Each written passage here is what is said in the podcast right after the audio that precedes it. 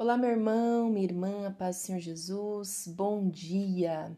Hoje é nosso domingo, dia 6 de fevereiro de 2022. Durante essa semana nós vamos ler alguns versículos que vão estar lá em Provérbios 10, e hoje em especial está em Provérbios 10:4, que fala assim: O que trabalha com mão enganosa empobrece, mas a mão dos diligentes enriquece.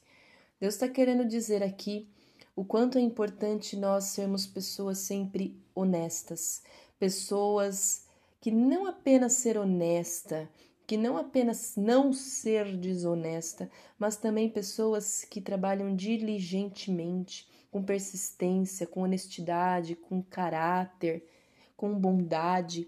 Nós precisamos entender que inclusive esse enriquecer não necessariamente significa que você vai ser uma pessoa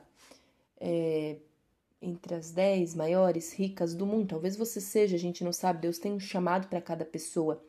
Mas Deus está dizendo que sim, uma pessoa que tem uma mão diligente, uma mão sem preguiça, uma mão honesta, esta pessoa tem sim o dinheiro dela, ela consegue manter a vida dela, ela consegue colher daqueles frutos, até porque o próprio Deus diz para Adão, do suor do teu rosto você comerá.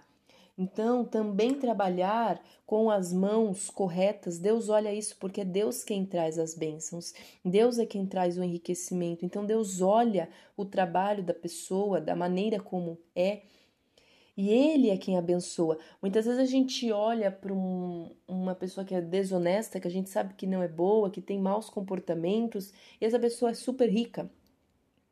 Só que nós não podemos esquecer que quem dá um crescimento ou a queda, quem dá e quem tira é Deus.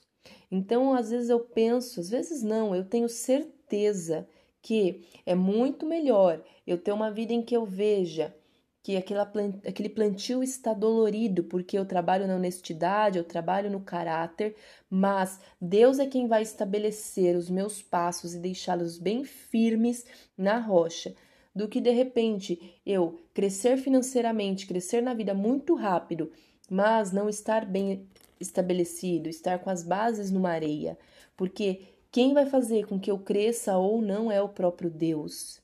Então nós precisamos muitas vezes...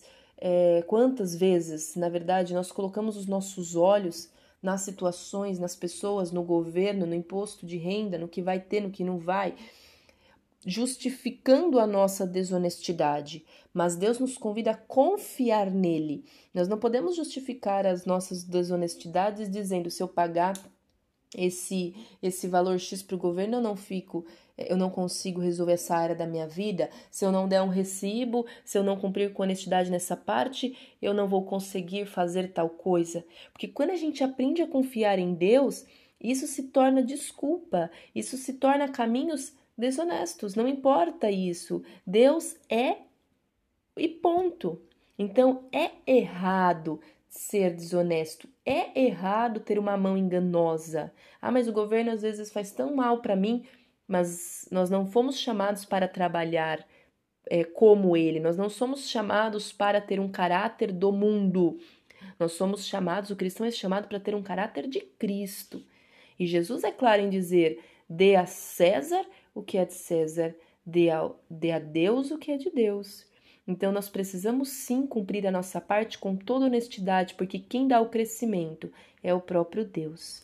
Que Deus abençoe o seu dia, abençoe o seu final de semana, o seu final de domingo, e abençoe a tua semana em nome de Jesus.